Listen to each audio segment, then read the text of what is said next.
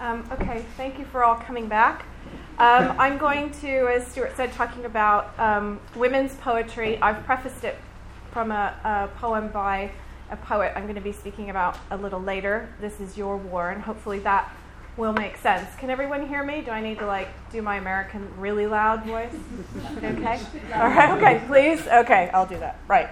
Um, I want to start with potentially, there should be two handouts one with um, poems that were up at the top, and also I've left you with a select bibliography of um, anthologies and also critical works for you to have a look at to pursue some of these ideas later on. And they're ones that I've quoted from in the talk, and, and hopefully you can go on it and do some more reading around this area. But as I said, I want to start with potentially a controversial poet Although, as you'll see from what I'm about to say, I have a slight soft spot for her, despite all of the problems that we might associate with Jessie Pope. Um, so, a word about Jessie. Uh, Jessie Pope is perhaps best known and indeed vilified for her patriotic poetry of the First World War that was published in newspapers such as the Daily Mail from 1914 onwards, and which was later collected in the volumes Jessie Pope's War Poems of 1915, um, Simple Rhymes for Stirring Times 1916, as well as in charity books, gift books such as The Fiery Cross of 1915. Widely disseminated and widely read, her war verse attracted both admiration and condemnation. The opening pages of Jessie Pope's war poem reproduces a facsimile of a letter sent from a soldier at the front that proclaims her poems much admired by us all out here and will be such a buck up for the soldier's wife. Bucking up means so much to those at home as well as for us. Really, they need it most, as after all, it is the most worrying suspense. Poems such as No, with the insistent line, Are we downhearted, with its resounding affirmation of the steadfastness of, from everyone from Tommy to General French, Jack the Sailor, and even the girl who is left behind and the wife who misses her mate may have indeed bucked up those on the home front, but such widespread dissemination of poems like Play the Game, in which war is the ultimate sport, and Englishmen are urged to get to work with a gun, underlined, sealed her fate as a jingoistic pro war propagandist. The glorification of combat in sing song doggerel rhyme eschewed the horrors of the battlefield and seemingly showed little regard for the suffering of soldiers. The call, with its lines, Who's for the trench? Are you, my laddie? Who'll follow the French? Will you, my laddie? Who's fretting to begin? Who's going out to win? And who wants to stave his skin? Do you, my laddie? Was only one among many that compelled Wilfred Owen to dedicate Dulce et Decorum Est in his original manuscript um, to Jessie Pope, etc. Then, in a subsequent version, to a certain poetess, poetess before deleting the dedication altogether in favor of the more cryptic reference to my friend in the final lines that precede the old lie. Pope had no pretensions to literary greatness. In an interview in 1915, she made light of her talent for topical poetry, saying, if you take a pen and sit there and stare at a blank piece of paper long enough, something in the shape of a poem will come on it sooner or later. Although she did list solitude and silence, a sense of rhythm, a fairly fluent vocabulary, and a patient determination not to be beaten by false starts as other necessary attributes for the would be versifier, and that was in the lady's realm. Her hobbies, chiefly of the outdoor variety, the article says, included hunting, cycling, driving motor cars, playing golf, swimming, and fearlessly diving off seaside piersides, pierheads. While many continue to condemn Pope's First World War, First World War writing, um, she is represented as the worst example of the cold, female, non combatant civilian. Some critics have argued for a more subtle consideration of her writing. In the poem No, for instance, um, Jane Dowson argues that among the compliant cliches and facile rhythms, it is possible to hear a subtle denial of chivalric platitudes. Her wartime pen was directed not only at so called slackers, but also at war profiteers. readers were urged not to forget the sick children at Great Ormond Street Hospital or the wounded um, wounded blind at St. Dunstan's when considering outputs for their wartime charity. She demonstrated the ways in which women could be active and show their grit in such poems as Socks and War Girls, and cajoled women on the home front to economize. And in fact, I don't know, I haven't put it on my handouts, but those of you that have The Winter of the World, which is on the reading list, um, there is a poem in here called The Beau Ideal, um, with the lines, the final stanza of which reads The lad who troth with rose would plight, nor apprehend rejection, must be in shabby khaki dight to compass her affection. Who buys her an engagement ring and finds her kind in kissing, must have one member in a sling, or preferably missing. and I think we can detect not a celebration of that, but a sending up, if you read the rest of the poem, of women whose attitudes are, I must be, you know, I must have a man wounded in a mentionable place. Um, and uh, in a very interesting article from the early 70s, W.G. Bebbington, which is one of the only kind of really serious considerations I can find of Pope's work, aside from the Dowson, um, said that indeed Owen may have cancelled his original dedication to, to Pope because he recognized the tongue in cheek. So Pope's verse is not great literature. She was, above all, a writer of humor that this humor rang hollow in light of the carnage of the Western Front was a fate not unique to this certain poetess.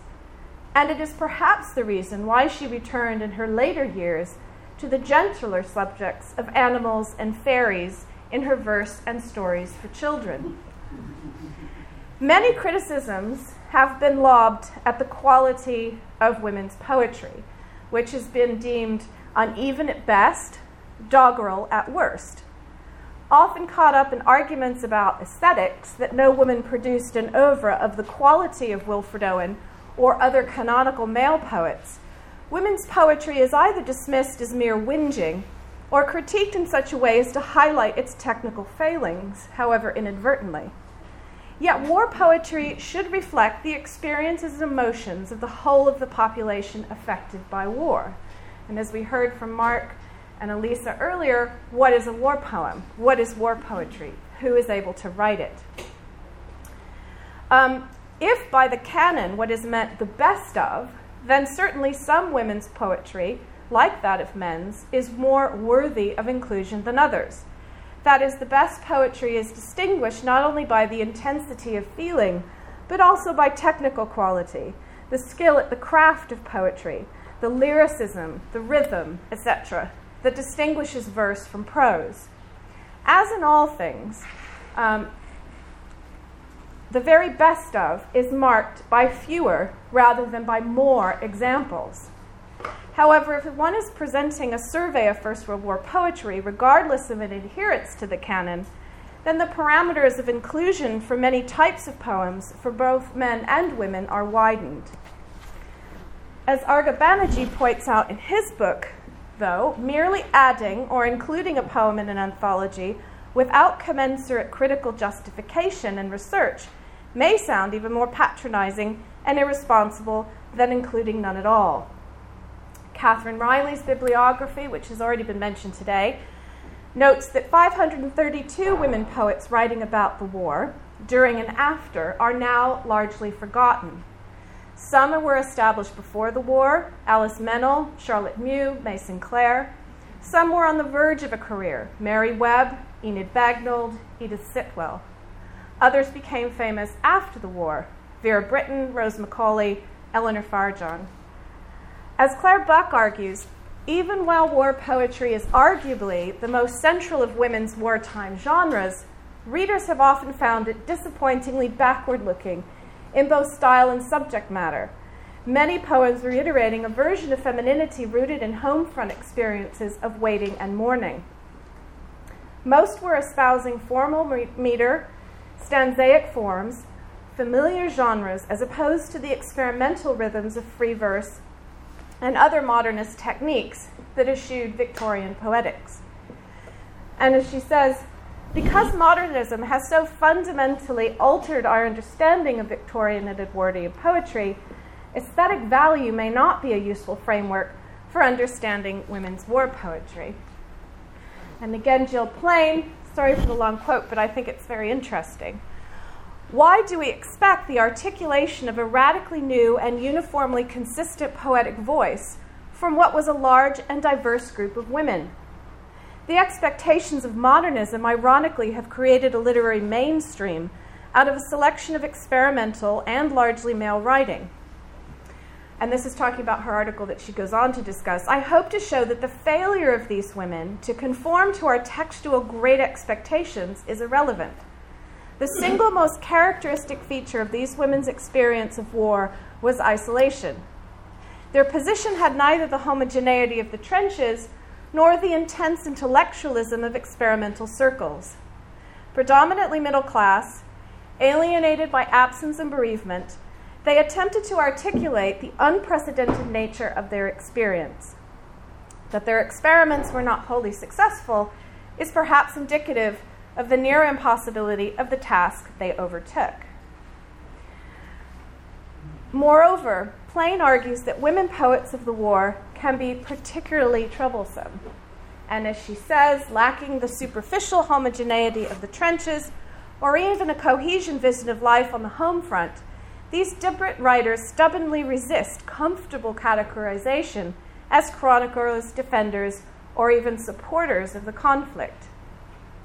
And in light of the focus on Owen and Sassoon, attitudes such as May Cannan seem out of step. I had admired such a, much of Sassoon's verse, but I was not coming home with him. Someone must go on writing for those who were not convinced, who were not convinced of the right of the cause, those who were convinced, excuse me, of the right of the cause for which they had taken up arms. I did not believe the dead had died for nothing, nor that we should have kept out of the war. The dead had kept faith, and if we did not grudge it, had we. Then, of course, there's the question of entitlement between soldiers and civilians. As Tim Kendall notes, women's war poetry, um, twice removed from the work of the male combatant, therefore became doubly vulnerable to disparagement and neglect. And he's talking here in terms of in the aftermath of war, veterans laying claim to the experience as opposed to um, um, civilians who hadn't been um, active. Um, so, women's war poetry, twice, twice removed from the work of the male combatant, therefore became doubly vulnerable to disparagement and neglect. Women had been represented in wartime anthologies, but their subsequent exclusion from the canon by a series of male editors and commentators took no account of the fact that several of the more prominent among them had served in France or in Belgium in different capacities. Vivien Noakes talks about how also others, the wives and the mothers of small children or of men at the front, waited and all too often mourned. Their writings are vivid testimony to the tragedy of anxiety and loss. So when Noakes talks about in her introduction to um, Voices of Silence, the alternative book of First World War poetry, another one I highly recommend. Um, when she was compiling this, she s- discovered a rich body um, of, lit- of deeply moving work that complements the established literary canon. This body of work, she says, does, pretend, does, does not pretend to aspire in quality um, to the poetry of the Great War um, to Dead Men's Dump or Strange Meeting or as the team's head-brass. But what I discovered, as I said, was a rich body of exciting and deeply, deeply moving material, and that the two should be read side by side. So I agree with her. Um, while I won't be doing a side by side comparison in such, um, as such in this paper, what I want to do for the rest of it is focus in particular on some poems that seem to me to represent, though by no means all, of the very poetic responses by women to this devastating war. Um, the first on your handout, um, which says Song of the Mud, it's Mary Borden. Um, evocative and grounded images of the war were not just created by combatants. Mary Borden served in French military hospitals. She was a very wealthy American who'd come to serve with the French, um, and she served close to the front line. Her um, book, The Forbidden Zone, is both memoir and poetry. She calls it a collection of fragments because the strip of land immediately behind the zone of fire where I was stationed went by that name in the French army.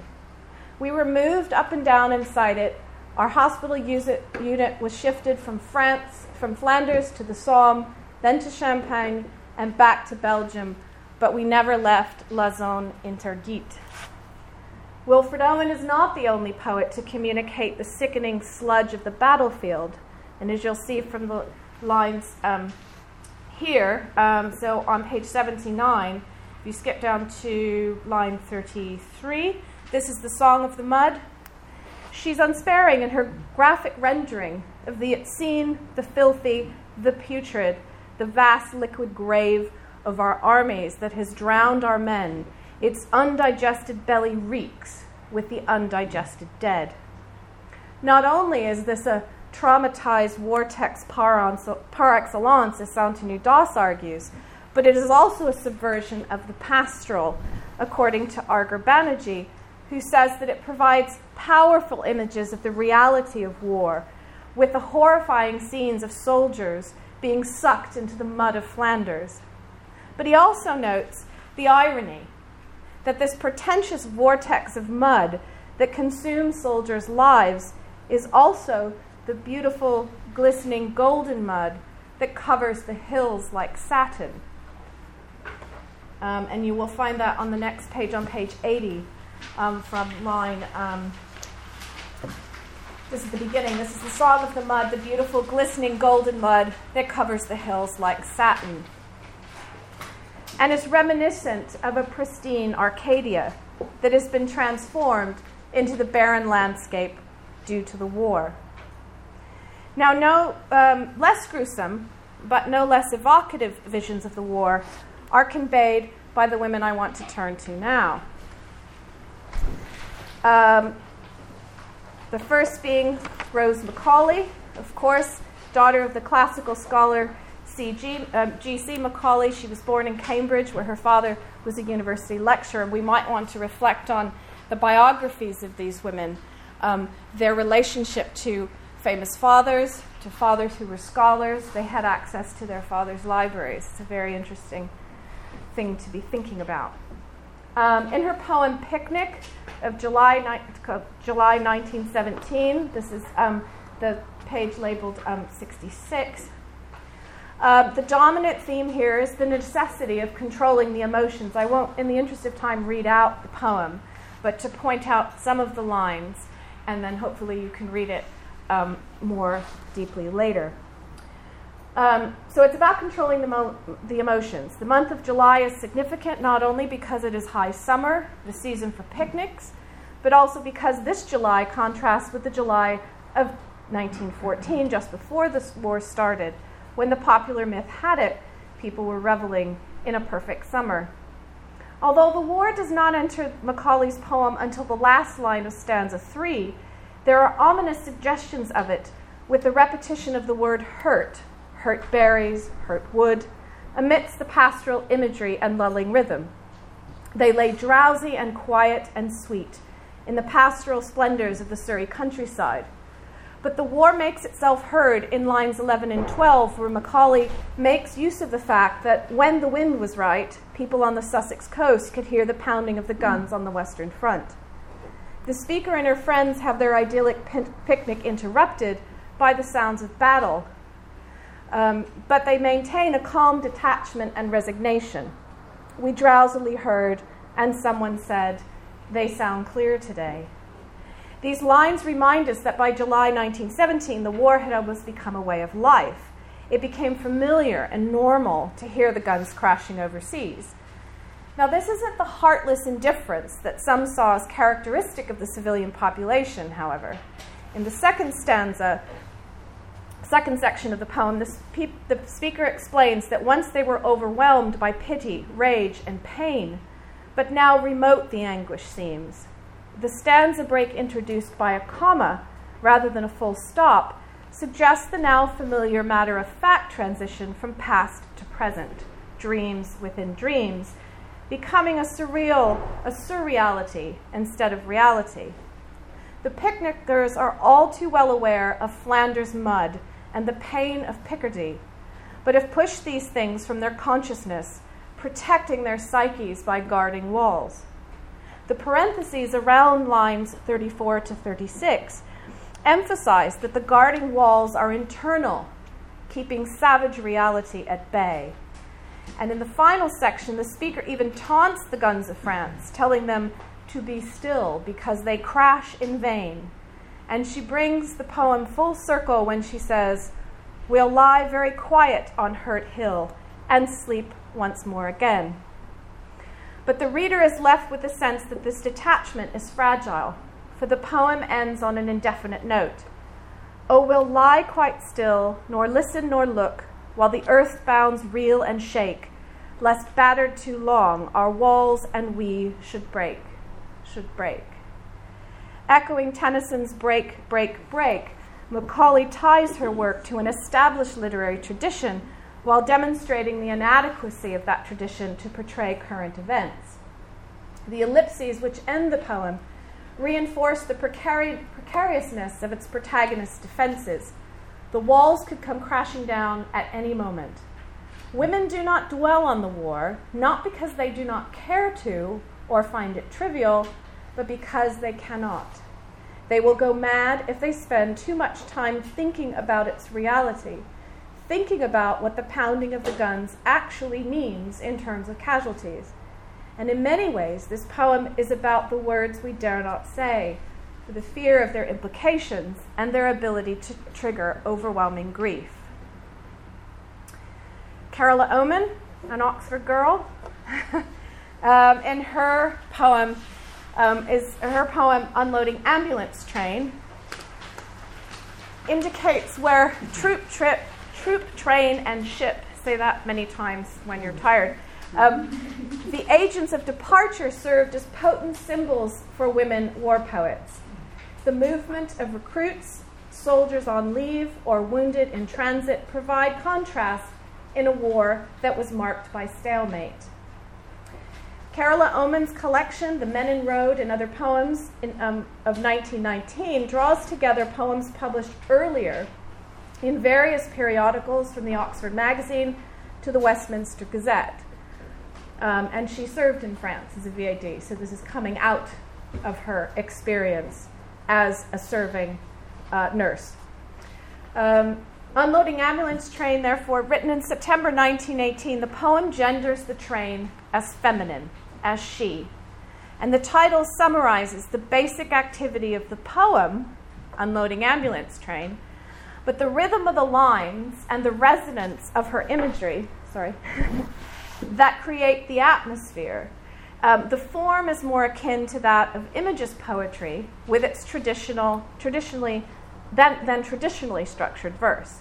Into the siding, very wearily, she comes again, singing her endless song so drearily, the midnight wind winds sink down to drift the rain.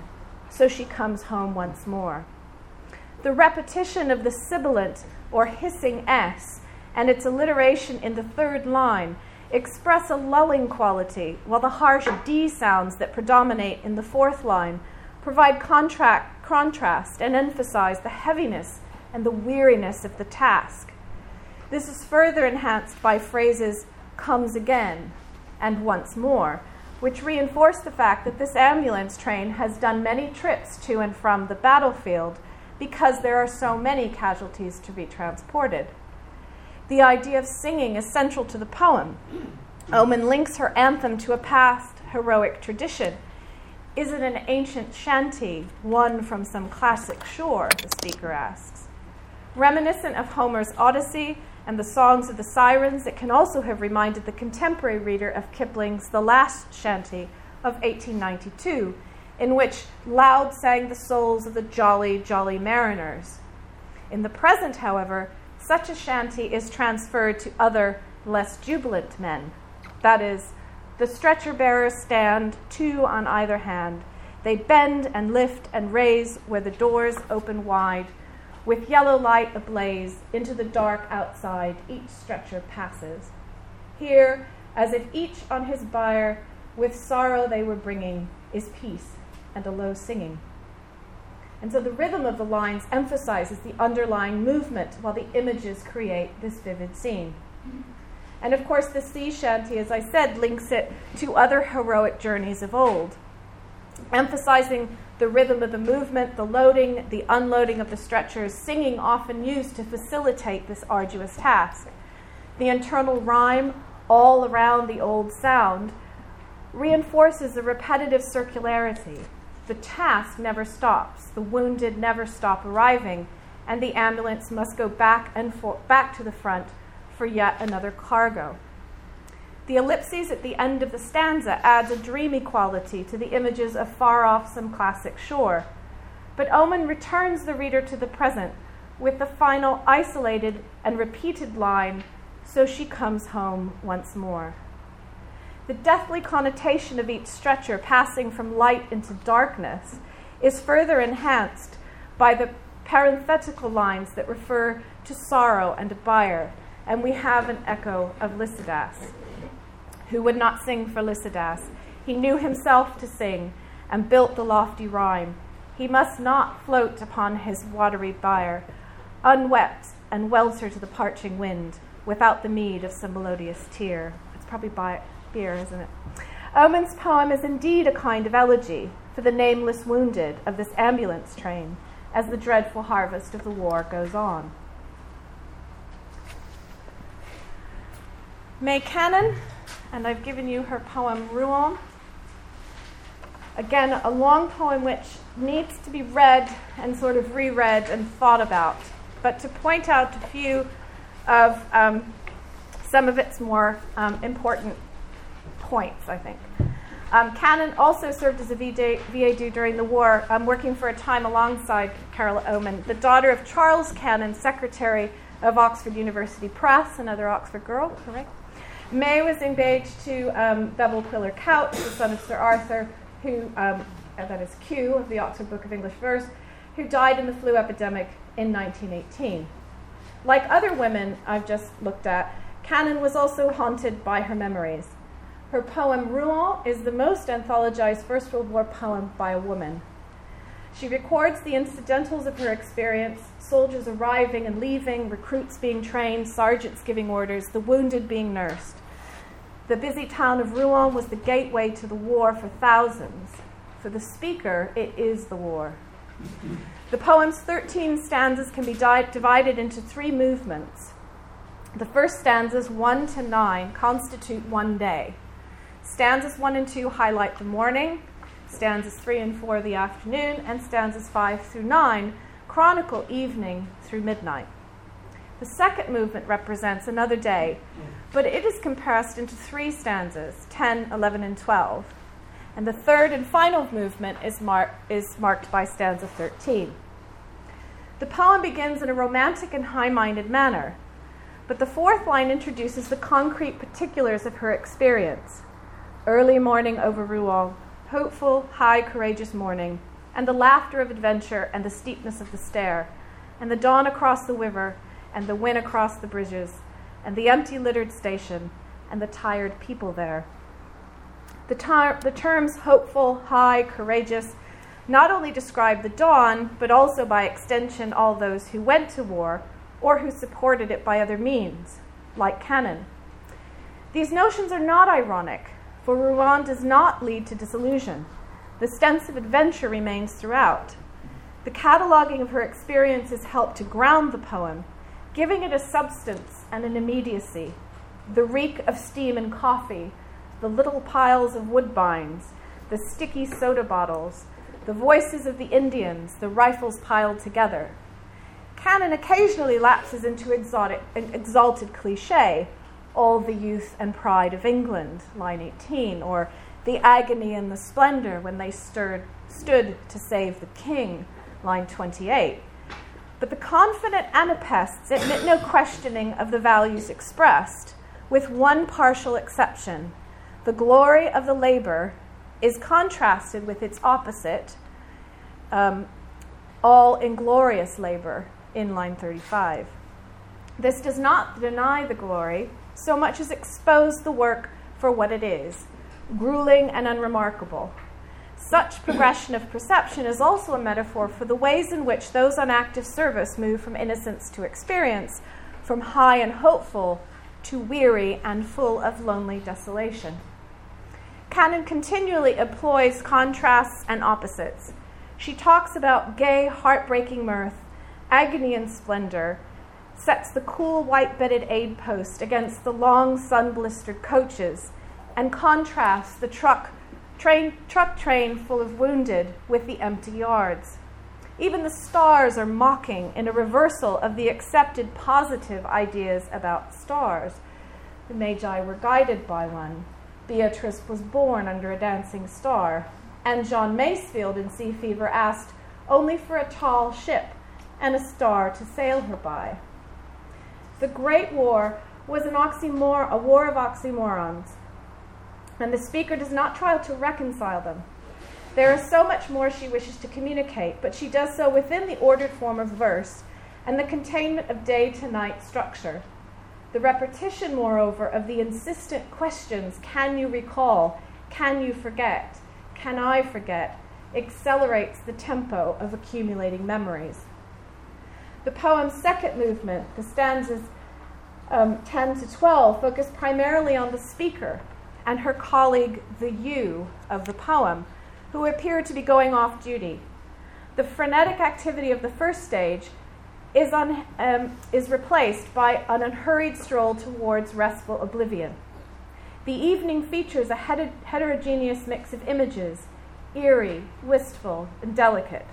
Tall black ships contracted with the white wine in the glasses, the long line of street lamps.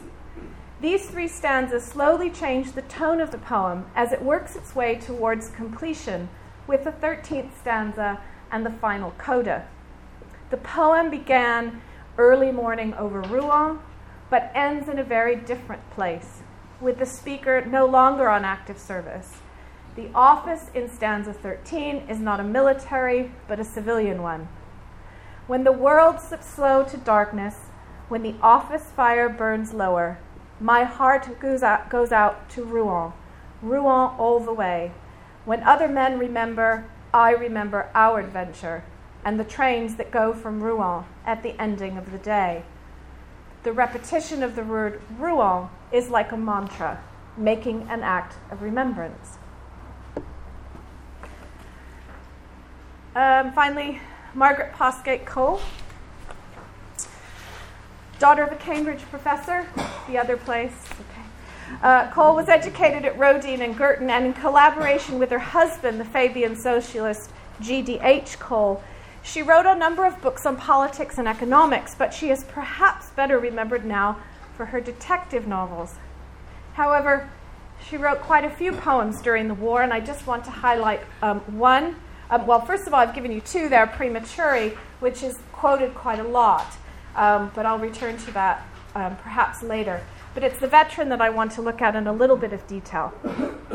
Um, her poem, The Veteran, deals with the theme of youth, grown prematurely old, and depicts the meeting of young soldiers with a veteran blinded at the front.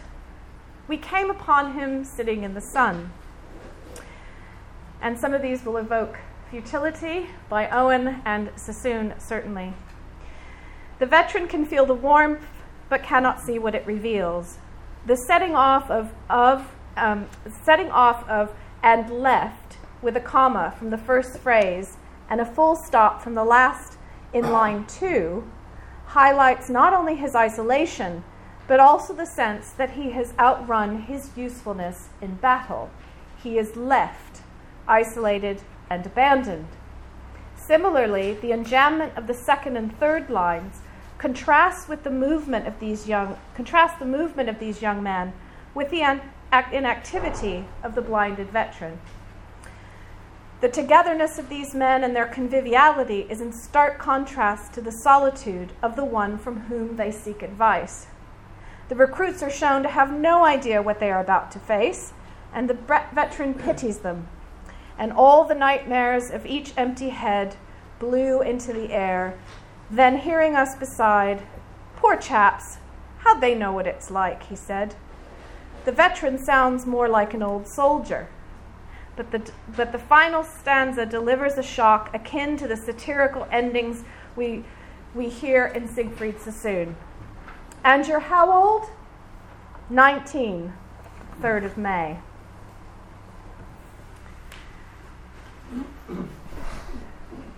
So I want to kind of wind some of this up with some general conclusions. Elizabeth Marsland reminds us that all literary works are a product of their age, if only in the sense that the language and literary conventions they employ are engaged at the specific moment of development, a moment that, in turn, given a degree of permanence by the work in question. She goes on to argue that nowhere before 1914 does one find such a large and international body of poetry so firmly implanted in a specific historical context is that which the Great War inspired. Whether wounded in body and or traumatized in mind, the men who survived the fighting and came home were very different from the spirit from those in spirit from when they marched away as Irene Rathbone remarked in her novel We That Were Young, there were men whom the war made, there were a far greater number whom it ruined. With very few exceptions, women who returned from active service bore no physical outward signs of injury or trauma. Yet, there, as we would now call it, and this is uh, something Carol and I talk about in our book in the use of terminology of post traumatic stress, as we would now term it, went largely unrecognized. They came back to a world in which a duty of care towards returned soldiers was expected of them. As Dominic Hibbards and John Onions say, women poets wrote some of their best work in the years immediately after the armistice, reflecting on their own and their men's states of mind, and on the losses and silence that could never be made good. Vera Brittain's Lament of the Demobilized is one such poetic rendering, and I've given you that on the handout. Um, it's number 237 listed. Um, four years, some say consolingly. Oh, well, what's that? You're young, and then it must have been a very fine experience for you. And they forget how others stayed behind and just got on, got on the better since we were away.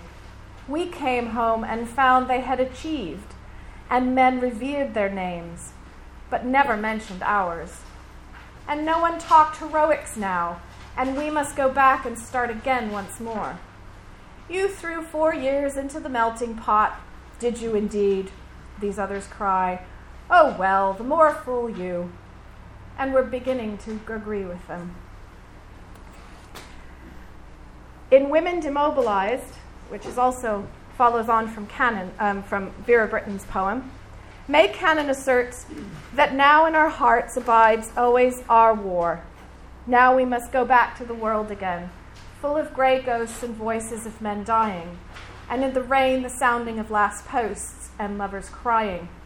Back to the old, back to the empty world. But now put by the bugles and the drums and the worn, spur, worn spurs and the great swords they carried now we are made most lonely, proudly theirs. The men we married, under the dome, the long roll of the drums. Now are the fallen happy and sleep sound. Now in the end to us is come the paying. Those who return will find the love they spend, but we are praying of our loves, praying love of our lovers fallen who sleep sound. Now in our hearts abides always our war. Time brings to us no day for our forgetting. Never for us is war folded away. Dawn or sunsetting, now in our hearts abides always our war. Vera Brittain also said, How fortunate we were who still had hope I did not then realize. I could not know I could not know how soon the time would come when we should have had no more hope and yet be un- unable to die. Thus, for many women, the celebrations that accompanied the end of the war rang hollow, as Cannan in the, in, um, the poem The Armistice and Office in Paris declared, Peace cannot give back your dead. When in the vision dies the realization that the continued grief that this is your war, from which I take the title of the talk, is tempered by the poignant, if, un, if ultimately forlorn lines. Though he comes no more at night, he will kneel by your side for comfort to dream with you. In poetry, therefore, the voice of the survivor is often female and the lonely mourner feminine.